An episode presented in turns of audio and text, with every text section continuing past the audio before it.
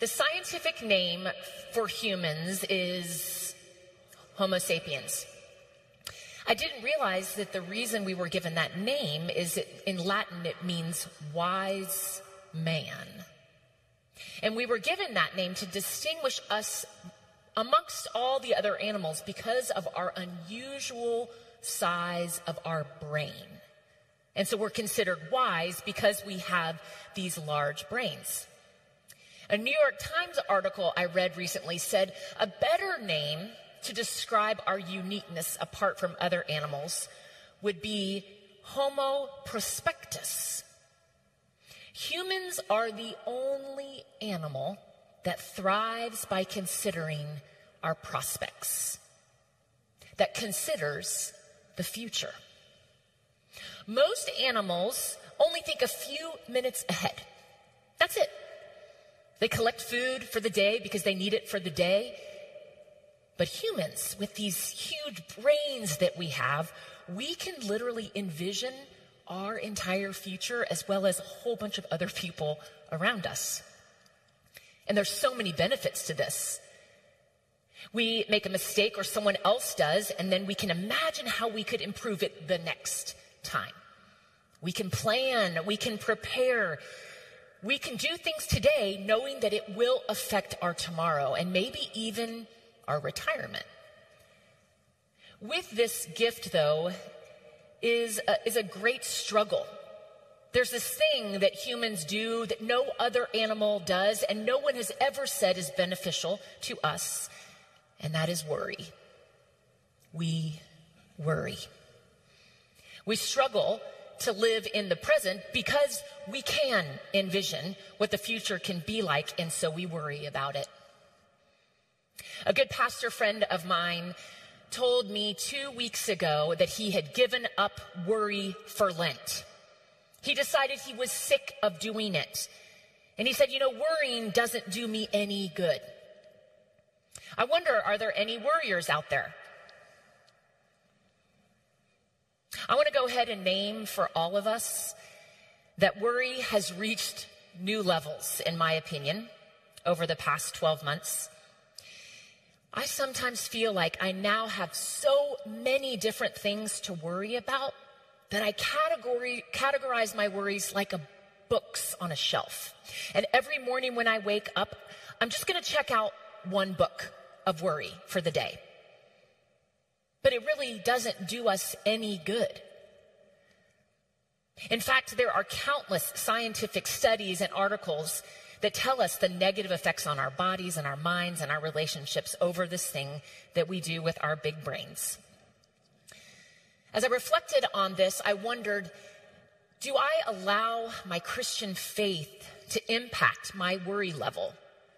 Is Jesus even concerned about what I worry about or what we worry about? And does he speak to that?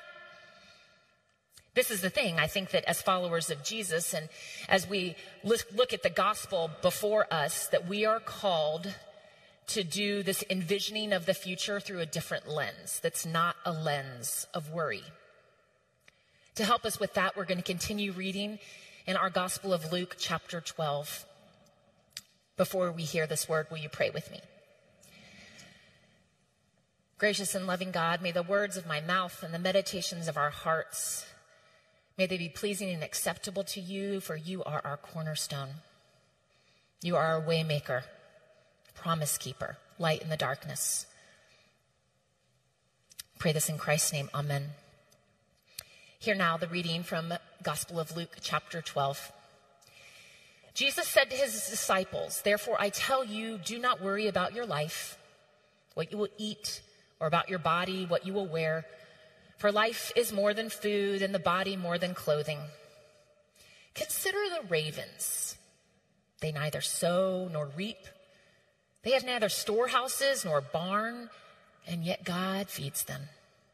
Of how much more value are you than the birds? And can any of you, by worrying, add a single hour to your span of life? If then you are not able to do so small a thing as that, why do you worry about the rest? Consider the lilies, how they grow. They neither toil nor spin. Yet I tell you, even Solomon in all his glory was not clothed like one of these. But if God so clothes the grass of the field, which is alive today and tomorrow is thrown into the oven, how much more will he clothe you, you of little faith? And do not keep striving for what you are to eat and what you are to drink, and do not keep worrying. For it is the nations of the world that strive after all these things, and your Father knows that you need them. Instead, strive for his kingdom and these things will be given to you as well. Do not be afraid, little flock, for it is your Father's good pleasure to give you the kingdom. This is the word of the Lord. Thanks be to God. Reading through the Gospels, I imagine that in ancient first century Judea, Palestine, there had to have been so many birds. They must have been everywhere at all times because all throughout the Gospels, whether it be ravens or sparrows or flying fowl, Jesus refers to birds to teach simple but profound truths of the gospel. In our text today, Jesus said to his disciples, I tell you, do not worry about your life, what you will eat, about your body, what you will wear, for life is more than food and the body more than clothing. And then in order to give an example Jesus says, consider the ravens. We live very close to an Austin City Park. And everybody who lives around me would tell me I'm not allowed to tell you the name of that park because we like to keep it secret. As I have gone to this park many times, I have realized it is definitely not a secret to one type of human that I never knew existed before a year ago birders. People who go and look at birds. And I'm not going to lie. When I first started hanging out at this park a lot, when we locked down a year ago, in my head, I kind of made fun of the birders.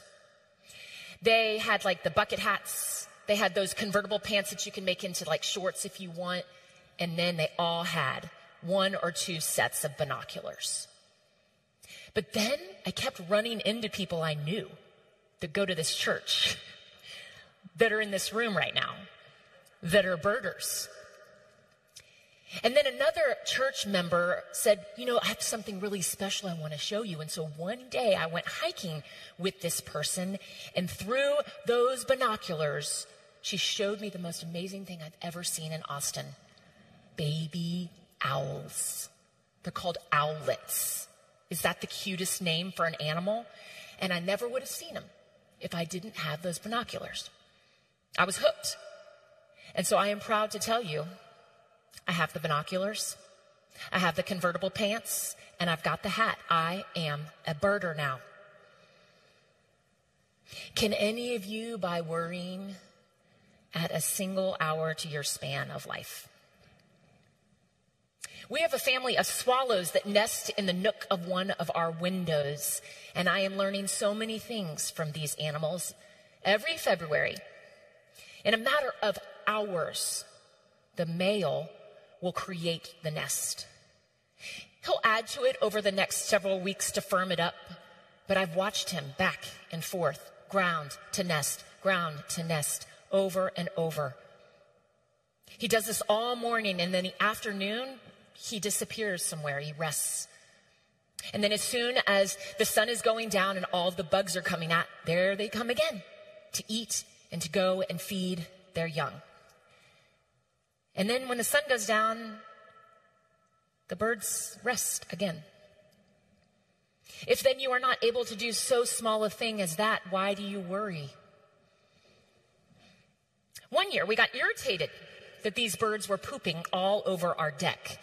And so after the summer, Charlie took down that nest. It was surprising that there was no next door post for Papa Swallow to post his displeasure at us. Sure enough, the next spring, that Papa Swallow built that same nest in the same exact spot. Even when forces beyond these birds' control destroyed their home, they were still okay. This year, a family of dickcissels made this in our garage. That might just look like three helmets.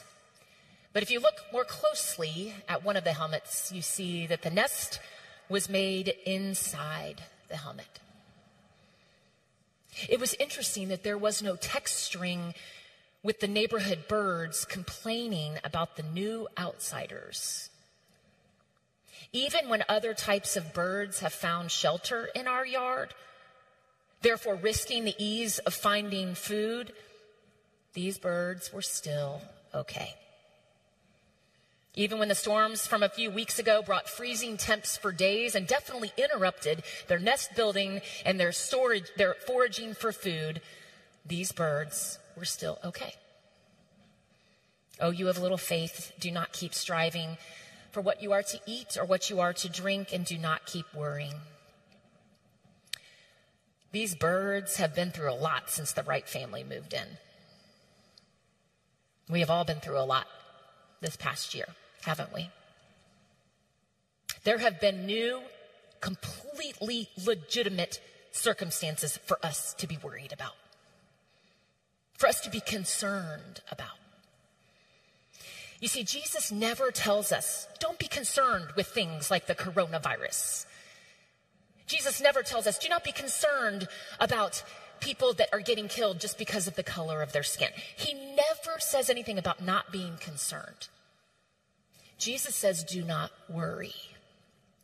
They're very different words in the Greek. And the word that's used here for worry, it's so ironic.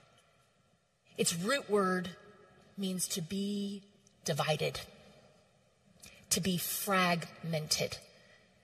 When we worry, we are fragmented, just like that bookshelf of mine where I have to compartmentalize the different areas of my life and I try to only take one book off the shelf. When we worry, it leads to us being divided in our very own being.